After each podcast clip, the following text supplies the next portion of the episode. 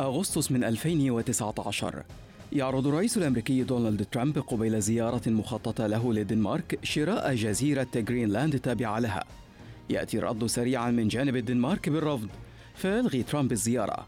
لكن هذه ليست بداية الحكاية. في العام 982 يكتشف النرويجي إريك الأحمر جزيرة هائلة تبلغ مساحتها مليوني كيلومتر مربع في القطب الشمالي. هي أكبر جزيرة في العالم. لكنها ليست قارة كأستراليا. يطلق إريك على الجزيرة المتجمدة اسم جرينلاند ليجعلها أكثر جاذبية ويعود بعد ذلك بأربع سنوات ومعه مستوطنون للعيش على الجزيرة. وباندماج النرويج والدنمارك في مملكة واحدة يؤول حكم الجزيرة إلى الدنمارك وتظل كذلك حتى بعد انفصال المملكتين في بدايات القرن التاسع عشر. في تلك الأثناء كانت الولايات المتحدة تتوسع وترغب في ضم مزيد من الأراضي إلى ولايتها.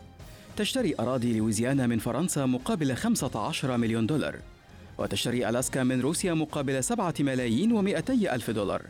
يسعى الرئيس الأمريكي إبراهام لينكولن لشراء كل من جرينلاند وأيسلندا لما بهما من ثروات طبيعية. لكن الدنمارك ترفض الصفقة فتبرم واشنطن معها صفقة أخرى لاحقا بضم جزر فيرجن مقابل 25 مليون دولار من الذهب.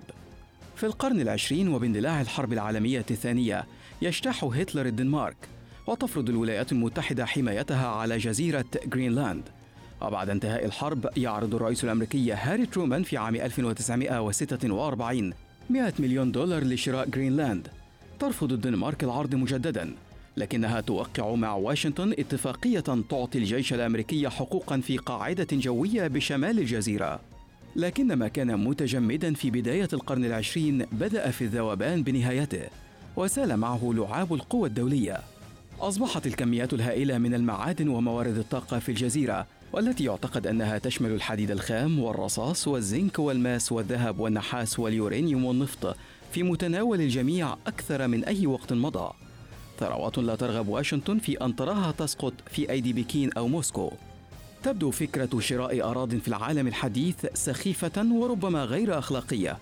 لكن جرينلاند التي حصلت على الحكم الذاتي بعد استفتاء في عام 1979 ثم صوت أهلها على استفتاء لصالح مزيد من الحكم الذاتي والسيطرة على موارد الطاقة في 2008 قد ترغب يوما ما في الاستقلال. المشكلة هو أن الجزيرة غير قادرة على الوفاء بالتزاماتها المادية.